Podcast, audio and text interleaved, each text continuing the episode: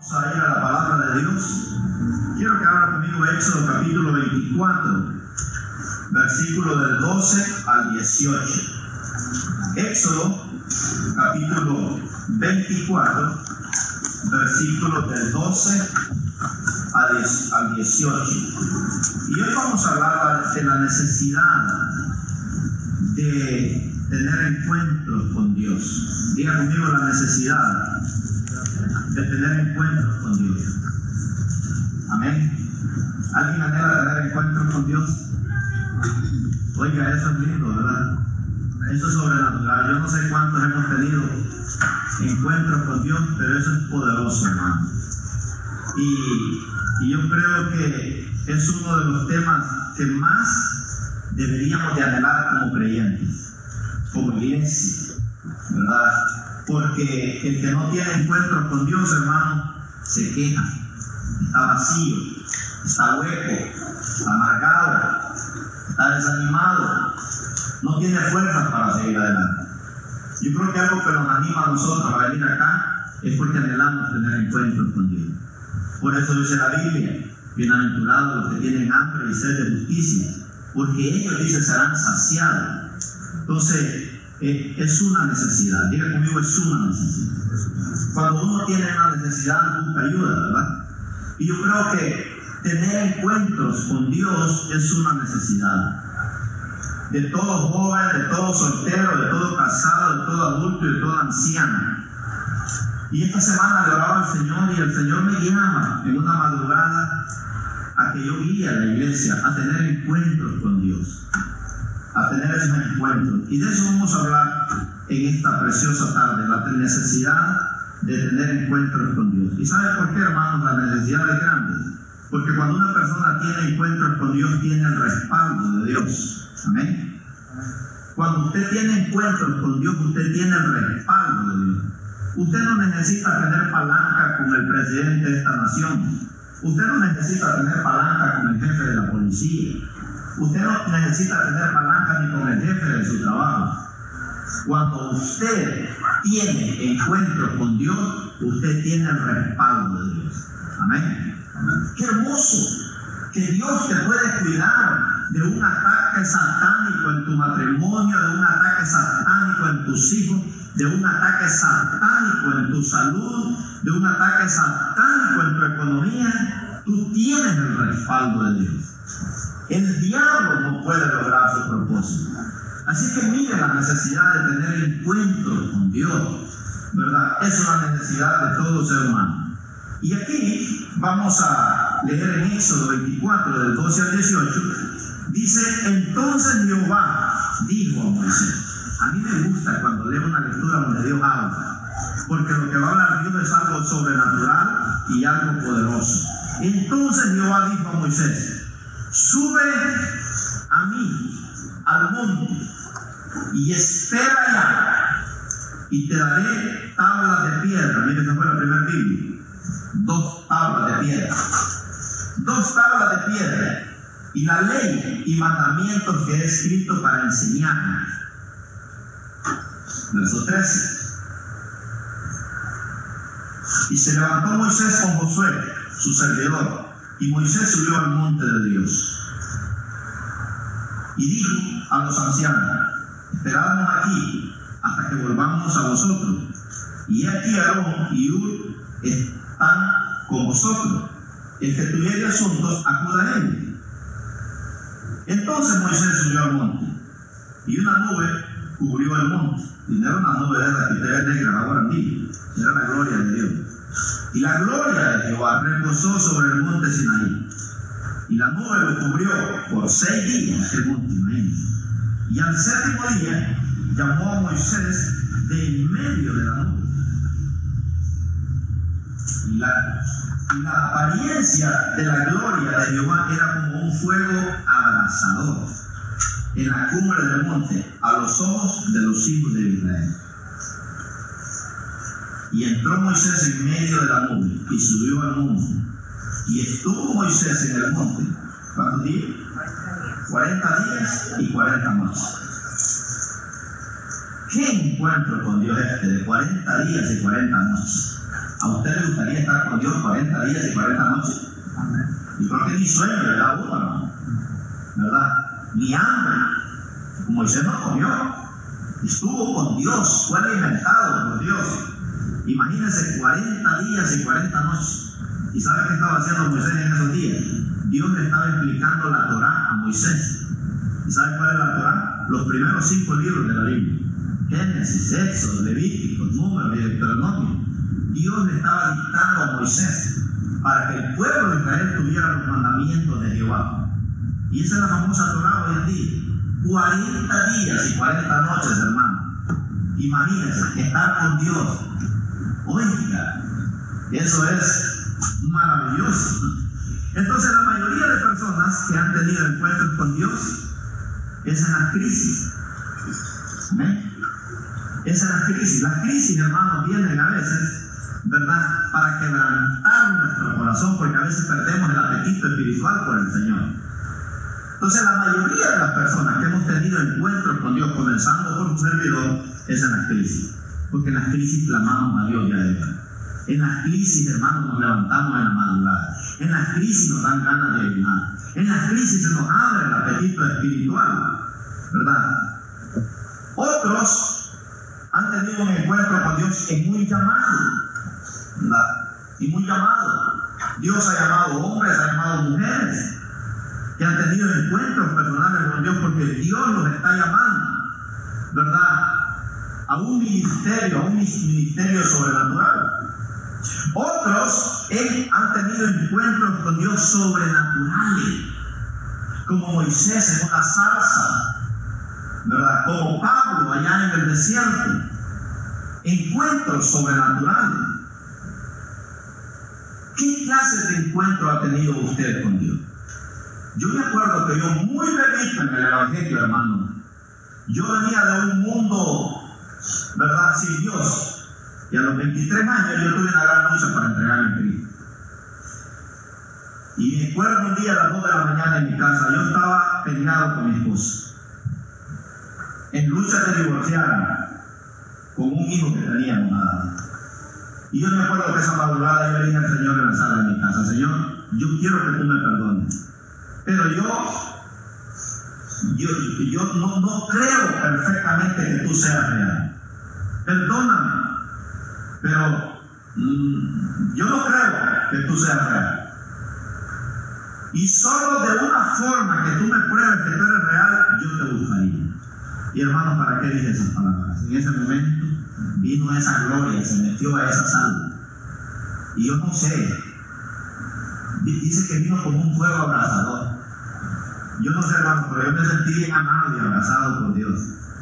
Y fue algo que, solo yo lo puedo disfrutar porque yo lo sentí. Y yo estuve llorando y llorando y llorando mientras mi esposa estaba dormida. Y el siguiente día le dije a mi esposa, quiero entregarme al Señor por completo. Porque ahora yo sé que Dios es real. Amén. Fue el primer encuentro que yo tuve con el Señor. Den un aplauso al Señor por eso. Ese fue el comienzo para que Dios me transformara y me sigue transformando cada día. Entonces, ¿qué clase de encuentro ha tenido usted con Dios? Algunos tal vez ningún tipo, ¿verdad? Tal vez no. Pero déjeme decirle, la vida cristiana comienza con un encuentro con Dios. ¿Sí o no? Si usted es cristiano, usted sabe de lo que le estoy hablando. El problema es que algunos se quedaron solo con ese encuentro con Dios. Pero yo voy a enseñar esta, esta tarde que, hermanos, con Dios podemos tener muchos encuentros con el Señor. ¿Verdad? Muchas personas abandonaron a Dios en todo el mundo en esta pandemia porque se quedaron en la religión.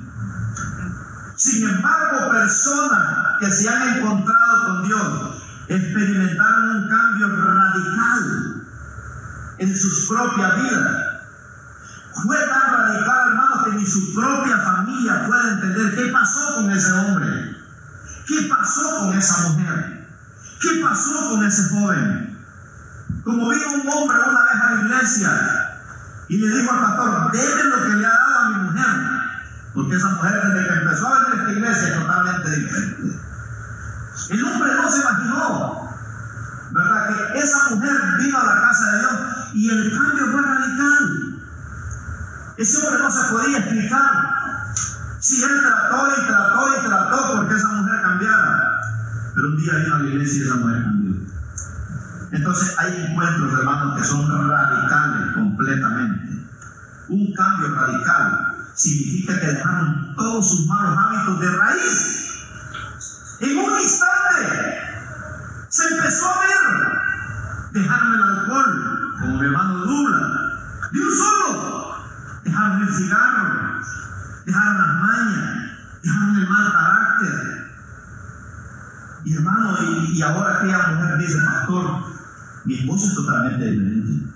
Mi esposa es totalmente diferente. Mis hijos son totalmente diferentes. Fueron hermanos cautivados esos hombres y esas mujeres porque tuvieron un encuentro personal con el Señor y fuerte. Entonces Moisés se encontró con Dios y su vida cambió de una manera sobrenatural. Tanto que Dios le confió la iglesia más grande del planeta Tierra que haya existido, de ser pastor de dos millones de gente. ¿Se imagina? Un cambio radical. Un hombre, hermano, que el diablo lo entrenó para servir al diablo. Pero qué lindo que Dios, ¿verdad? Le dio permiso al diablo para entrenar a Moisés y cuando ya estaba bien entrenado, Dios dijo, que para mí. Porque Moisés fue entrenado en la mejor escuela de Egipto. Iba a ser el próximo faraón. Pero Dios le cambió los planes. Dijo, a este yo lo necesito. Para que me pastoree dos millones de personas con la sabiduría que aprendí. Increíble. Y se lo llevó al desierto por 40 años para tener encuentros con Dios. Eso es maravilloso. El apóstol Pablo, en Hechos 9, era un hombre soberbio. Un hombre, hermano, que no quería nada con Dios. Absolutamente. Tenía una religión diabólica. Pero Dios lo llamó. Porque Dios dijo, este me es instrumento escogido para ganar a los reyes y a los presidentes de la tierra. O sea, el ministerio de Pablo era ganar a los presidentes y los reyes de la tierra. Alberto Montes se le han llamado el predicador de los presidentes. Porque ese hombre en cualquier parte donde va, va a la Casa Blanca a hablar con el presidente. Nosotros vamos a buscar a los pobres que están en la esquina y está bien. A cada quien Dios le da su manera. Pero estos hombres no, estos van a buscar a los que tienen billetes para ganarlos para Cristo. Y Dios dijo, este me es instrumento escogido, ¿verdad? Para llevar mi evangelio. Y el encuentro que tuvo también fue sobrenatural. En tres días Dios lo cambió completamente. Los dos ciegos por tres días para darle una vista espiritual. Completamente. Imagínate. Hay otro hombre en la Biblia llamado Saqueo que me impacta a mí el encuentro que este hombre tuvo, siendo un corrupto, ladrón, político. Imagínense, hermano, este hombre anhelaba tener un cambio en su vida. Sus riquezas no lo saciaban. Su trabajo no lo saciaba. Este hombre traía una necesidad interior en su vida. Y se subió a un palo para ver a Jesús. Y de ahí Jesús le llamó y dijo, Saqueo, bájate de ahí porque a tu casa quiero ir esta noche. Y ahí Saqueo fue y ahí fueron todos los corruptos. Y lo que le impresionó al Señor es que estaban comiendo y de repente el saqueo saca la riqueza. Señor dijo, todo lo que les he robado, todo lo que les he robado se lo voy a dar en cuatro veces. Yo creo que algunos hasta se aprovecharon ahí. Y empezó a darle a todos, hermano, a repartir billetes, el no le dijo nada. Sin embargo, Jesús dijo, hoy ha llegado la salvación a esta casa. Porque este hombre dijo, es hijo de Abraham. Oye, hermano, son, son, encuentros que uno lee y dice uno, Dios mío, ¿verdad? ¿Qué fue lo que este hombre tuvo? Y la pregunta que tenemos que hacer es, ¿anhela usted el encuentro con Dios? ¿O está acostumbrado a venir a la iglesia nada más solo por venir? No, pues tengo que ir a la iglesia. Como le dijo un marido a una hermana, la hermana siempre traía al marido a la puerta, porque los, los hombres no quieren venir a la iglesia. Y ahí lo traía la hermana. Pues vamos, pues le dijo, para que nos regañe el pastor otra vez. No, si usted viene para que lo regañe en la iglesia, usted no va a tener encuentros con Dios. La pregunta que tenemos que hacernos esta tarde, ¿anhela usted un encuentro con Dios? Imagínese, hermano. Y aquí es donde yo quiero enseñarle algunas realidades en esta tarde. De tener encuentros con el Señor. Y quiero enseñarle algunas rápidamente. Y la primera, ¿verdad? La encontramos ahí en Éxodo capítulo 33, versículo 11. Éxodo 33, 11. Mire qué realidad la que encontramos aquí. ¿Qué dice ahí? Y hablaba Jehová a Moisés. ¿Cómo hablaba? Cara a cara. Como habla cualquiera a su compañero. Y él volvía, dice, al campamento. Pero el joven Josué, hijo de Nun, su servidor, nunca se apartaba de en medio del tabernáculo. Entonces la primera realidad, hermanos, que nosotros encontramos aquí es que para tener un encuentro con el Señor hay que anhelarlo. Diga conmigo, hay que anhelarlo. Usted tiene que acostarse en la noche, hermanos, para anhelar un encuentro con el Señor. Que si usted va a ir a algún lugar, usted tiene que anhelar un encuentro con Dios. Si usted va a ir a un retiro, si usted va a ir a una conferencia, si usted va a venir a la iglesia, si, a, usted tiene que anhelar un encuentro con el Señor. Yo les digo a los hermanos, yo cuando me duermo, yo dejo mi bata ahí, ¿verdad? Ahí la dejo a la par mía y dejo una libreta y dejo un lapicero. Si Dios me levanta, yo me pongo aquella bata para vencer el frío, ¿verdad? Y tengo la libreta y tengo un lapicero, porque yo anhelo encuentro con el Señor. Mire hermano, yo no soy un gran eh, intelectual, ¿verdad? No soy yo, yo las predicaciones que Dios me da me las da la madrugada. Dios me da los títulos. Yo sufro, déjame decirle, para preparar una predicación, porque no es fácil. Pero ¿sabe qué? ¿Sabe por qué yo tengo palabra de Dios cada domingo que usted viene aquí, cada viernes que usted viene aquí? Porque yo tengo encuentros con Dios entre semanas. Y a veces voy en mi carro y tengo que pararme. A veces estoy debajo de un árbol, a veces estoy en un parque, a veces estoy en un restaurante. Y ahí ando siempre anotando, anotando, anotando. Entonces, la primera realidad es que para tener encuentro con Dios, yo tengo que anhelar. Como yo le dije esa madrugada a Dios ahí en mi casa, Señor, yo tengo una lucha conmigo mismo, no la tengo con nadie, es conmigo mismo. Y yo le dije, Señor, y yo quiero que tú me quites esta lucha. Y Dios me la quitó. Amén. Porque cuando usted tiene un encuentro con el Señor, hermano, algo tiene que pasar, algo tiene que suceder. Dice aquí que hablaba Jehová a Moisés cara a cara. Face to face, dice el caballo. Cara a cara. ¿Y cómo es eso, pastor? La voz de Dios ahí estaba con Moisés. No miraba, pero estaba. Imagínense. Oye, andan envidiados de eso, hermano. ¿Verdad? Tener un encuentro con Dios en esa dimensión. Imagínense, cara a cara, dice la Biblia, este hombre hablaba con el Señor. En Éxodo 34, 29 al 30. Mire cuál fue el resultado de haber estado Moisés con el Señor 40 días en ese monte Sinaí. Mire cuál es el resultado de estar, de tener un encuentro con el Señor. En Hechos 34, Éxodo, perdón, 34, 29 y 30 dice, y aconteció que descendió Moisés del monte Sinaí con las dos tablas del testimonio en su mano. Y al descender del monte, no sabía Moisés que la piel de su rostro resplandecía después que hubo hablado con Dios. Mire Gloria a Dios. Y Aarón y todos los hijos de Israel miraron a Moisés. Y aquí la piel de su rostro era resplandeciente y tuvieron miedo de acercarse. Oye, hermano, es que es imposible quedar igual después de haber tenido un encuentro con el Señor. El Señor le quita la maña a uno. El Señor lo hace, hermanos, que uno se despoje de todo peso y pecado, ¿verdad? Porque después de un encuentro con el Señor, algo tiene que pasar. Se le notaba a este hombre, no solo en su manera de hablar, se le notaba en su cuerpo, en su cara, en sus ojos. En todo este hombre se le notaba. Dice que su piel era diferente. Imagínense, traía, traía esa imagen de Dios todavía, de haber bajado de la montaña. Dice que tuvieron miedo los israelitas de acercarse a él. Tanto que Moisés tuvo que ponerse un velo, imagínense. Porque su rostro resplandecía, dice, como el de un ángel. Es increíble. ¿Verdad? este hombre verdaderamente tuvo un cambio sobrenatural. En la Biblia, hermanos, encontramos todo eso que Moisés tuvo. Y yo quiero que nos examinemos y podamos ver de qué manera estamos mirando nosotros al Señor. ¿Anhelamos encuentros cercanos nosotros con el Señor? ¿Los anhelamos como los anheló Moisés? Y por eso este año, hermanos, que podamos tener esa relación que tuvo Moisés con el Señor, dice cara a cara. Diga conmigo, tengo que anhelar un encuentro con Dios.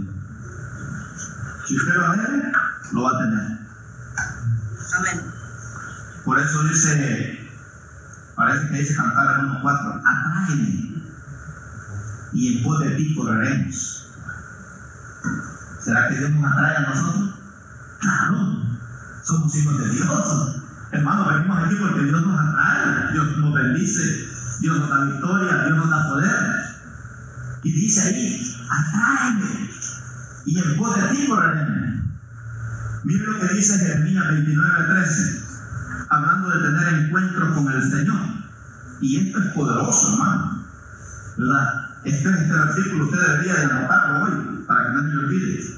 Jeremías 29:13 dice, y me buscaréis, y me hallaréis, porque me buscaréis, dice, de todo vuestro corazón. Ahí está. Dice, y me buscaréis y me hallaréis, porque me buscaréis, dice, de todo vuestro corazón. Qué bonito, ¿no? ¿Verdad? Mi esposa está leyendo un libro que ella se encienda en su cruz. Y después sale. Y me cuenta. Y a veces saca una predicación de lo que ella aprendió. Porque ella siempre que aprende algo me dice, mira, esto te puede servir para una predica. Y hay cosas que yo hago aquí que a través de ella las aprendo.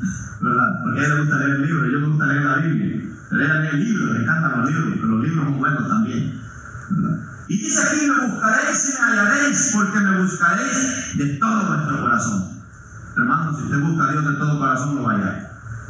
Amén. No dice la Biblia que Dios es galardonador de los que le. ¿Usted cree que Dios no mira su sacrificio? Usted se levanta este día domingo y usted dice, bueno, hacemos planes para ir a la casa de Dios. No para ir a la playa, no para ir a Santa Mónica. Eso lo puede hacer después del servicio. ¿Verdad? Pero estamos acá. ¿Y usted cree que Dios va a pasar por alto eso? No. Aquí venimos a la iglesia, vamos a buscar a Dios. A llenar su presencia. Imagínense. Hay un hombre en la Biblia llamado Jacob. Le dijo, no te dejaré hasta que me bendigas. Ese hombre anhelaba tener un encuentro con Dios. ¿Sabe por qué? Porque su vida estaba desbaratada. Su vida era desastre. Vida llena de pecado. Y este hombre anhelaba un encuentro con Dios. Tanto que su nombre, hermano, decía su identidad, porque Jacob quiere decir uno que tranza. ¿Verdad? Ese nombre tiene un significado, ¿verdad? De, de una mala imagen. Pero este hombre anhelaba tener un encuentro con Dios. Y le dijo, no te dejaré hasta que me bendiga. Es decir, hermanos, el que tiene encuentros con Dios, se le ven los cambios hasta en el nombre. Porque cuando tuvo el encuentro con Dios, Dios le dijo, no te llamarás más Jacob, te vas a llamar Israel. Porque quiere decir príncipe de Jehová. Así es que el nombre nos cambia el Señor, hermano. Imagínense. Si no pregúntale a Jacob que después de un encuentro que tuvo con Dios, dejó de ser Jacob para ser Israel. Y cuando te cambian el nombre, también te cambia la historia. Amén. A todos nosotros Dios nos ha cambiado la historia. Por decir que ahora estamos marcando una nueva historia. Como decía aquí Proverbios 22.6 que hablaba mi esposa. Cuando Dios te cambia el nombre, también te cambia la historia. Y cuando Dios te cambia la historia es porque quiere escribir algo nuevo sobre tu vida. Como lo escribió de Moisés, como lo escribió de Pablo, como lo escribió de Saqueo. Un día los libros, dice la Biblia, se van a olvidar, ya lo sé. Y ahí está la historia de nosotros. No dice el Señor que va a decir, buen siervo fiel, sobre poco fuiste fiel, en lo mucho te pondré. Dios va a ver tu perseverancia, Dios va a ver tu sacrificio, Dios va a mirar todo y a pesar de todo lo que pudimos vivir en este planeta Tierra, nunca tiene premio. Por eso dice la Biblia, si la obra del mundo permaneciera y se su recompensa. Imagínense. Entonces Dios va a escribir algo nuevo de ti. Hay una transformación, hermano, porque el que tiene encuentros con Dios nunca vuelve a ser el mismo, déjenme decir, nunca.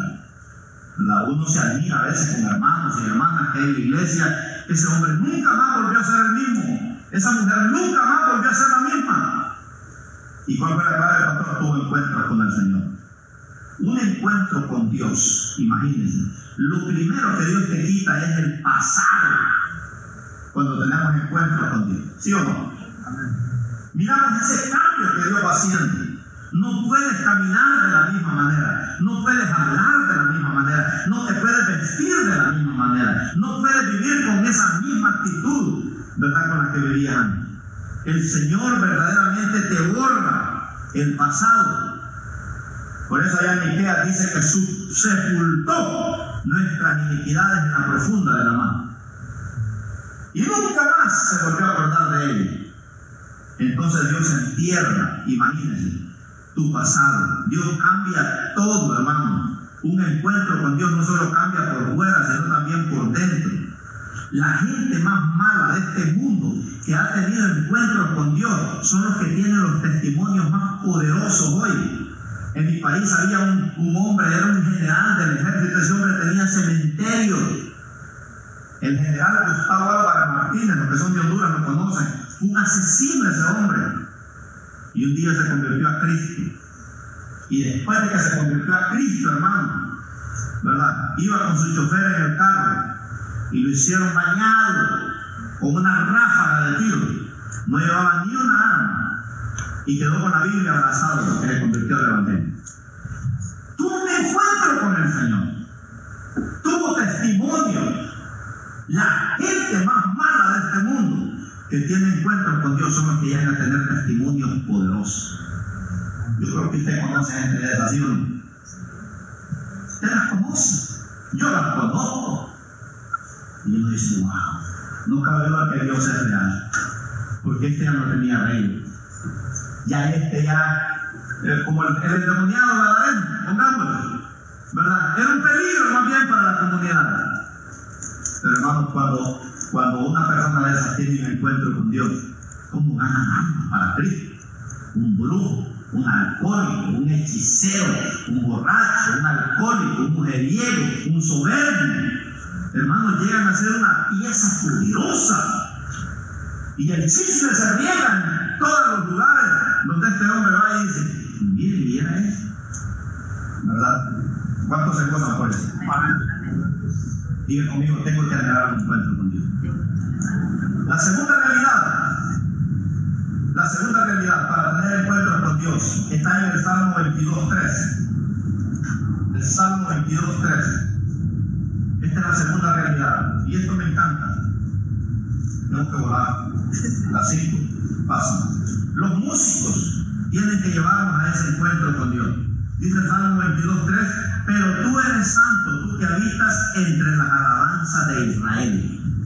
Podemos tener encuentros con Dios a través de la alabanza, a través de la adoración que nosotros rendimos para Dios. Usted va en su carro, usted está en su casa, usted tiene una crisis, hermano, ponga alabanza. Eh, una hermana me dijo esta semana, pastor, el Señor me ministró a través de un canto. Yo iba en mi carro, dice, y el Señor me ministró de una manera muy especial. Y, fue a través de un canto, tuve que parar porque no aguanté la presencia del Señor. Y dice aquí que Dios habita entre las alabanzas de Israel. En 2 de Crónicas 5, 13 y 14, ¿verdad? Este pueblo tenía encuentros con Dios en la alabanza. Por eso a mí me gusta cerrar los ojos cuando los, hermanos cantan, porque cuando cierro los ojos nadie me distrae, ¿verdad? Nadie me distrae. Sin embargo, si los tengo abiertos no me concentro. En 2 Crónicas 5, 13 y 14, miren lo que dice este pasaje. Cuando sonaban pues, cuando el pueblo se reunía para adorar a Dios, cuando sonaban pues las trompetas y cantaban todos a una para alabar y dar gracias a Jehová, y a medida que alzaban la voz con trompeta, con címbalo y otros instrumentos de música y alababan a Jehová, diciendo, porque Él es bueno, porque su misericordia es para siempre. Entonces dice la casa, la casa se llenó de la gloria de Dios. Y no podían los sacerdotes, dice, estar ahí para ministrar por causa de la nube, porque la gloria de Jehová había llenado la casa de Dios. Los músicos tienen una gran responsabilidad de meternos a ese encuentro con el Señor. Por eso no solo es cantar, hermano, tener un encuentro con Dios. A veces los músicos tienen esa gran tarea de decirle, mi hermano, cierre sus ojos, métase con el Señor. Olvídese de las crisis que usted tiene. Olvídese de los problemas que tuvo esta semana. Métase con el Señor. Los músicos tienen que aprender a orar, por eso tenemos que orar por ellos. ¿verdad? Aquí tenemos puros jóvenes, pero oremos por ellos, ¿verdad? Para que ellos aprendan a llegar a ese nivel de llevar a la iglesia a tener un encuentro personal con alabanza, a tener un encuentro personal con Dios. No solo es cantar por cantar, los del mundo cantan solo por cantar los mismos cantos. En la iglesia no se canta solo por cantar. Ay, pastor, complázcame con aquel canto. Cuando el Señor. Y cuando está venía la pata, y todo eso. No solo te venía la pata. Es de cerrar los ojos del Señor, gracias. Un día me sacaste, Padre, de esa cautividad en que vivía. Señor, mi lengua, mi boca se llenó de risa, mi lengua de alabanza. Y ahora le contaré a las naciones lo que tú has hecho. Y a medida que el grupo hablaba, hermano, usted tiene que ir, ¿verdad? Preparándose para tener un encuentro con esa alabanza. Y por eso cantar no solo es cantar cinco cantos alegres y dos suaves. A veces Dios te va a meter en un solo canto. Y no te salgas de ahí si ese, si ese canto llevó a la iglesia a tener un encuentro con Dios. Ahí déjalo, no te muevas. Porque cuando tenemos un encuentro con Dios, el Espíritu Santo te quita el programa y te dice, guarda eso. Porque de ahora en adelante, desde en este momento yo voy a tomar el control. Amén. Amén. Dice que la gloria de Jehová se metió al templo. Cuando esta gente adoraba al Señor, hermanos, esto es poderoso. Imagínense. Entonces la música te lleva a tener esa intimidad de hablar con Dios cara a cara. Por eso David, imagínense, los encuentros que David tuvo con Dios fueron a través de la alabanza. Por eso David se le llama el dulce cantor de Israel. Cuando David tocaba el arpa, Saúl dice que iban a, a espíritus a atormentarlo allá donde él estaba y mandaban a llamar a David. Y cuando David tocaba el arpa, dice que los espíritus inmundos se iban, no podían. Entonces Saúl podía tener paz. Eliseo no podía predicar si no tenía un pianista al lado o un guitarrista. Cuando llegaron a pedirle palabra de Jehová al rey Josafat con aquellos otros dos reyes, le dijeron, dinos profeta, ¿qué tenemos que hacer? Y dijo Eliseo, tráigame un músico. Ponte a cantar. Tocar esos dedos mágicos, ¿verdad? Que qué bonito cuando tocan la guitarra, el piano y todo eso. Y mientras el tañador dice que alababa a Dios, vino la palabra de Dios a Eliseo. Es bonito, hermano. Acostumbrémonos a adorar a Dios. Yo yo no entiendo cómo hay hermanos que todavía escuchan música mundana. Hay tanto canto que adora a Dios. Miren lo que dice Sofonía 3 17, hablando de la música, de tener encuentros con la música. Sofonías 3 17. Gloria al Señor. Dice este pasaje: Jehová está en medio de ti, poderoso. Él salvará, se gozará sobre ti con alegría, callará de amor, se regocijará sobre ti con cánticos. Amén. Miren cuando, cuando la iglesia está empapada en la alabanza, Dios también está cantando con nosotros. Por eso hay cantos que se cantan aquí en la tierra que se van a cantar en el cielo, ¿sabía usted eso? Hay cantos en los salmos, hermanos, que se cantan aquí y se cantan allá también. Entonces, la segunda realidad es que podemos tener encuentros a través de la música, de la adoración, porque la música te hace que te enamores de Dios. Por eso es normal ver al hermano llorando cuando está la alabanza. ¿Y sabe qué está diciendo esto? Que ese hermano se está enamorando del Señor. No necesariamente tienen que llorar, pero algunos lo manifiestan en llorar. Desde ahí están quebrantados, que están diciendo, Señor, te amo, te adoro, te alabo. Todos nosotros tenemos cantos, ¿verdad?, que, que nos quebrantan cuando tenemos cantos que nos gustan. Yo, si hay cantos que me gustan, es el canto de Samuel Hernández, el salmista Samuel Hernández, que hay un canto que dice, Dios siempre tiene el control, ¿por qué desesperarme? Aunque no entienda lo que sucede, vivo tranquilo, yo vivo en paz, porque Dios siempre tiene el control. Y cuando yo estoy triste y pongo ese canto, me para enfermo. Y, viene esa nube y se te ve el espíritu de ese Ya no estás hecho reina, ahora estás en la gloria, estás en la presencia, estás empapado Y siempre que tengo triste, estoy triste o tengo lucha, yo pongo ese canto. Y como que el Espíritu Santo empieza a alimentarme y a llenarme. Amén. La tercera realidad, son cinco las que quiero enseñarles. A través de las crisis y frustraciones tenemos encuentros con Dios. En Job 42.5 encontramos aquí este ejemplo. En Job 42.5. A través de las crisis y frustraciones también podemos tener encuentros con Dios. Miren, no solo a través de la alabanza, no solo a través de anhelar un cambio, sino a través de las crisis y frustraciones. Mire que Job, ¿verdad? Usted conoce la frustración que tuvo, el libro de Job es bonito. Se cree que la crisis de Job duró 10 meses, donde Dios se escondió. Dios no hablaba. No le hablaba a Job. Y vino el diablo y se aprovechó y lo metió en una crisis que si Dios no le dijo, no le toque su vida, porque esa es mía, te doy permiso para quitarle todo lo material, te doy permiso para que le pongas una enfermedad, pero no me lo puedes matar. Porque el diablo tiene límite. Cuando el diablo quiere tocar a un pastor, a un líder, tiene que pedirle permiso a Dios. Y Dios le pone límite. El diablo no puede hacer lo que él quiere hacer. Y después de 10 meses, hermano, se le aparece Dios a Job en un torbellino. Y ahora le dice Dios, prepárate, síguete bien tus nombres, porque yo te voy a preguntar y tú me vas a responder. Y toda la duda que Job tuvo en, el, en, todo ese peregrinaje, Dios usa cuatro capítulos para decirle a Job que en medio de esa de 10 meses que él tuvo, Dios estaba con él.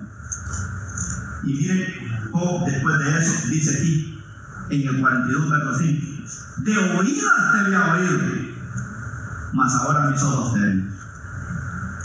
Hermano, cuando, cuando, nosotros tenemos encuentros con Dios, ya no solo podemos decir, Señor, de oídas te había oído. Yo había oído que sanaste a la hermana del cáncer. Yo había oído que restauraste el matrimonio del hermano. Yo había oído que sacaste al hermano de la, droga, del alcohol, de la borrachera, del cigarro. Pero ahora mis ojos te ven, porque ahora yo también te he experimentado en carne propia. Eso es tener un encuentro con Dios. Que tú lo hayas experimentado en carne propia, hermano. Y ahora ya no necesitas de lo que hizo en la otra persona, sino de lo que hizo en su vida. Amén. ¿Cuánto podemos dar testimonio de lo que Dios ha hecho en nosotros? Podemos decir como, oh, Señor, de oídas te había oído, pero ahora mis ojos te ven. Por eso a través de las crisis y frustraciones, imagínense, después Dios te bendice el doble, porque el que tiene encuentros con Dios es librado de los planes del diablo y es librado de los ataques satánicos. El diablo nunca podrá cumplir los propósitos en un creyente que anhela tener encuentros con Dios. Nunca. Te lo dice un pastor. Esto es en Job 1.5, cuando leemos Job 1.5. Miren lo que dice este pasaje. En Job 1.5. Hubo en tierra de no, 1.5. Dice, y acontecía que habiendo pasado en turno los días del convite, Job enviaba y los santificaba. Y se levantaba de mañana y ofrecía holocaustos conforme al número de todos ellos, porque decía, que decía, ¿verdad? El verso 6 hablaba ahí de, que dice que cada día Job se levantaba de mañana para bendecir a sus hijos. Porque el hombre tenía encuentros con Dios todos los días. Amén, hermano. Por eso esa película del cuarto de guerra, si usted no la ha visto, tiene, que verla, un cuarto de guerra. Porque ahí usted te pelea la batalla en su lugar secreto y Dios le da la victoria en público. ¿Verdad? Esa, esa película es poderosa, un cuarto de guerra. Porque ahí es donde se pelea la batalla satánica. Job peleaba la batalla satánica. Y Dios nos libró de todos los planes que el diablo tenía. Y como dice un predicador, cuando tú tienes encuentros con Dios, hasta el diablo Dios puede usar para bendecirte más. Imagínense. Y fue lo que sucedió con Job. ¿Cómo conoce usted a Dios? Esa es una pregunta que tenemos que hacer. Señor, de oídas te Dios. Ahora mis ojos te ven. Hermano, el que no tiene encuentro con Dios en una crisis, deja de venir al templo, deja de congregarse, se enfría, se desanima, se deprime. Pero el que tiene encuentro con Dios a pesar de la crisis, está metido, metido, metido, ¿verdad? En la presencia de Dios, peleando, peleando, peleando, peleando. Porque Dios no va a escuchar tus lágrimas, Dios va a escuchar tu guerra que tú haces contra todas las huestes celestiales de maldad. Acuérdense que nuestra lucha, dice la Biblia, no es contra carne y sangre, sino contra principados, potestades, gobernadores y huestes celestiales de maldad. Entonces podemos tener encuentro con Dios a través de la crisis y frustración. Dios nos prueba, no para matarnos, sino para llevarnos a otro nivel. Amén. Por eso David dice, yo voy a estar tranquilo por cuatro cosas, dice David. Jehová está en su trono. Número dos, Jehová está en su iglesia, en su santo templo. Número tres, Jehová dice, prueba al justo. Y número cuatro dice, Jehová derrotará a mis enemigos. Así que a veces, hermanos, Dios nos prueba a través de las frustraciones, a través de las crisis que vienen a nuestra vida. La realidad número cuatro es, ¿verdad? Que cuando verdaderamente tenemos encuentros con Dios, tenemos un cambio radical. Personas que han tenido encuentros con Dios, hermano, en la Biblia y en el mundo natural en que vivimos ahora, han tenido un cambio radical. ¿Qué significa radical? Que han, han cambiado totalmente. Ese hermano en un año, hermano, se empapó tanto de Dios que ahora puede predicar, puede cantar, puede dirigir, puede servir en la iglesia. Ese hombre tiene una pasión, esa mujer tiene una pasión y ese hombre dice, pastor, ¿qué hay que hacer? Porque el cambio fue radical. Y en Isaías 6.8 vemos un hombre que tuvo ese cambio radical. Dice Isaías, y hermano, la gente que tiene un llamado de Dios, que anhela servir al Señor, tiene este tipo de cambio radical. Los que anhelan ser usados por Dios tienen este cambio radical. Mire lo que dijo Isaías 6:8. Después oí la voz del Señor que decía, ¿a quién enviaré y quién irá por nosotros? Entonces respondí yo, heme aquí, envíame a mí. Entonces los que tienen encuentro con Dios tienen un cambio radical rinden sus vidas completamente al Señor. Imagínense, es un llamado a servir. Isaías dijo, Señor, envíame a mí. Fue un cambio total, hermano. Son personas que viven en una cultura de reino. Ellos saben que dependen de Dios. Me gustó lo que dijo predicador, ningún creyente muere del virus. El que se muere, el creyente que se muere dijo porque ya Dios le tocaba ya llevarlo.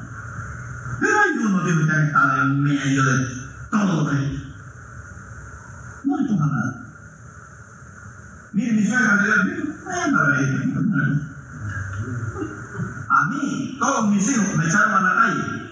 Papá, no te queremos ver. Dos semanas yo, hermano, en los parques con mi hijo Levi. Nadie me puede. Mi suegra ahí medio de la casa, comiendo frijoles, comiendo de los y sin mascarilla. Eh, no me importa. Ella anda la vida. Imagínense. Porque cuando vivimos en una cultura de reino, hermano, usted no está preocupado. Usted está tranquilo. Si van a pertenecer, pues todo va a llegar. ¿Verdad? A todo.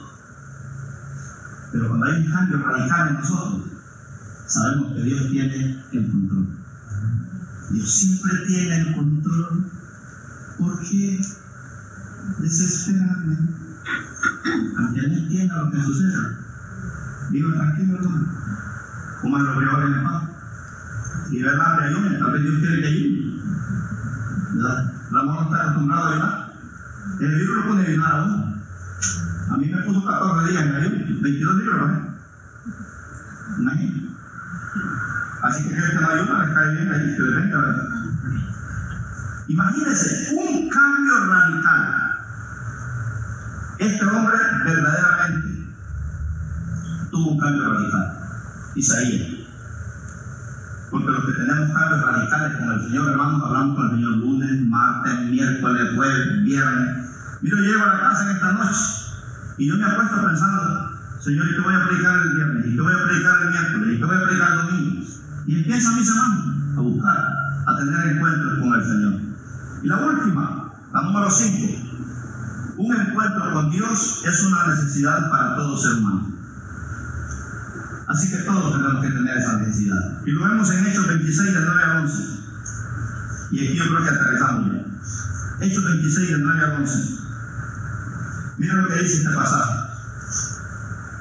Hechos 26, del 9 al 11 dice, yo ciertamente, está dando Pablo el testimonio de su conversión. ¿Verdad? Que este hombre tenía una verdaderamente necesidad. Este hombre necesitaba un encuentro con Dios porque era un, un, ¿cómo se dice? Un problema para la ciudad. Era un problema para los cristianos. Y este hombre está dando testimonio y dice, yo ciertamente había creído mi deber hacer muchas cosas contra el nombre de Jesús de Nazaret, lo cual también hice en Jerusalén. Yo encerré en cárceles a muchos de los santos, habiendo recibido poder de los principales sacerdotes, y cuando los mataron, yo di mi voto, dice este hombre, mire hermano.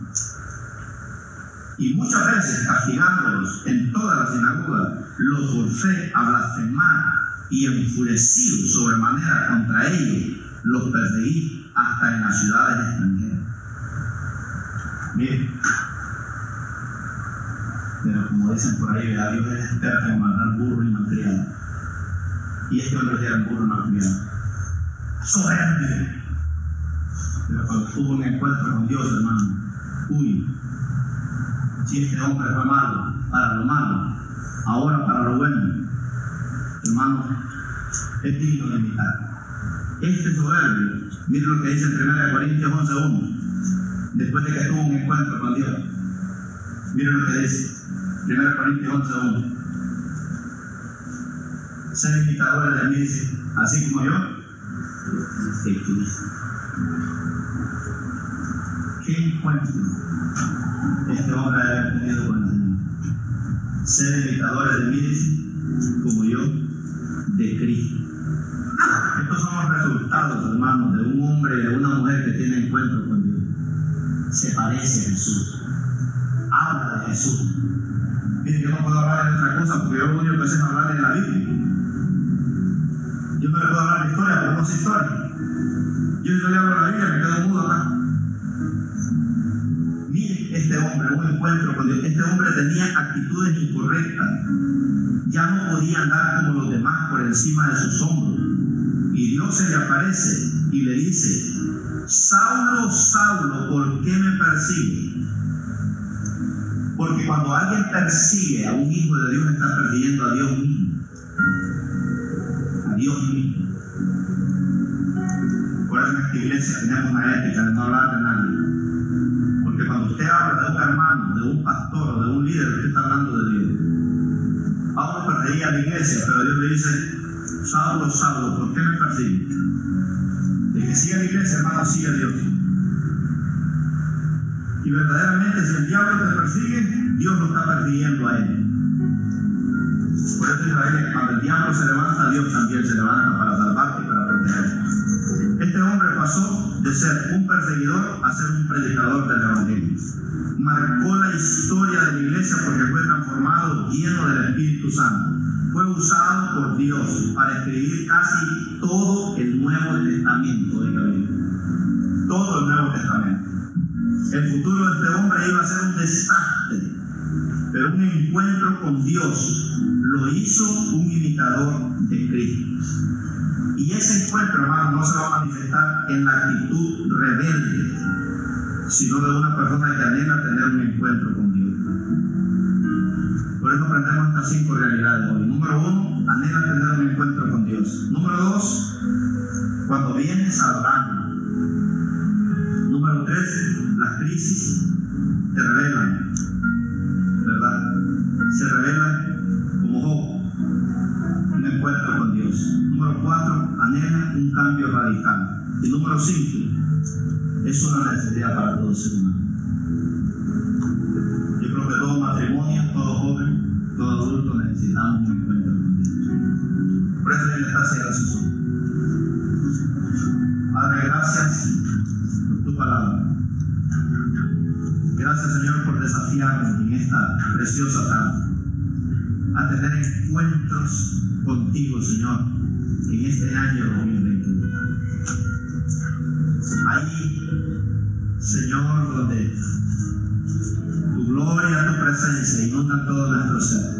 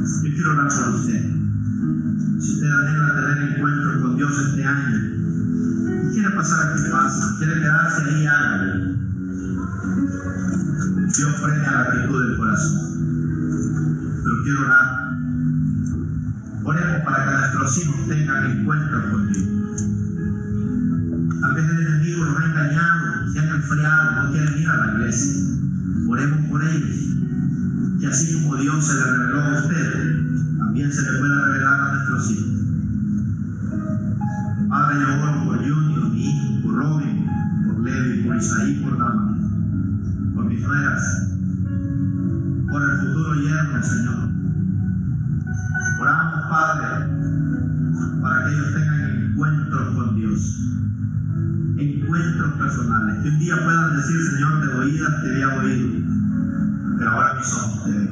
¿Quiere pasar aquí al frente? Venga, hermano. Vamos a orar. Cierra sus ojos ahí donde está. Pero si Dios te habla, responda al llamado de Dios. Responda al llamado de su presencia. Alguien más quiere pasar, tal vez usted nos está viendo a través de las redes sociales. Oramos en esta preciosa tarde. Señor, que bendigas ahí a esa varona, a esa varona, en cualquier parte del planeta Tierra donde esté. Señor, pedimos, Padre, esos encuentros contigo, Señor, con el Padre, con el Hijo y con el Espíritu Santo. Señor, bendecimos a los varones que están aquí en esta tarde. Señor, que tu palabra haya sido como un encuentro derramado a su vida. Llénalos de tu presencia, llénalos de tu poder, llénalos de tu amor. Oramos por toda esta iglesia, Señor amado, que este año seamos tocados por esa gloria. Que podamos llegar a esos niveles de hablar cara a cara contigo. Señor, que, que se note en nuestra manera de hablar, en nuestra manera de vivir, Señor, que hemos estado en la presencia del Señor. Que esta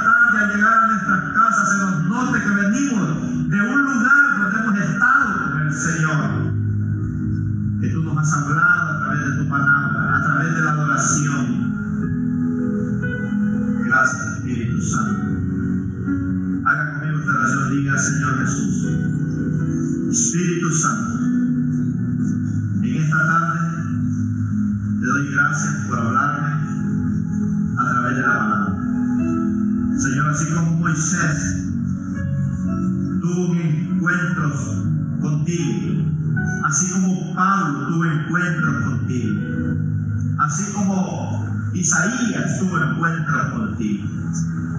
Y todos estos hombres y mujeres de la Biblia que tuvieron encuentros radicales contigo.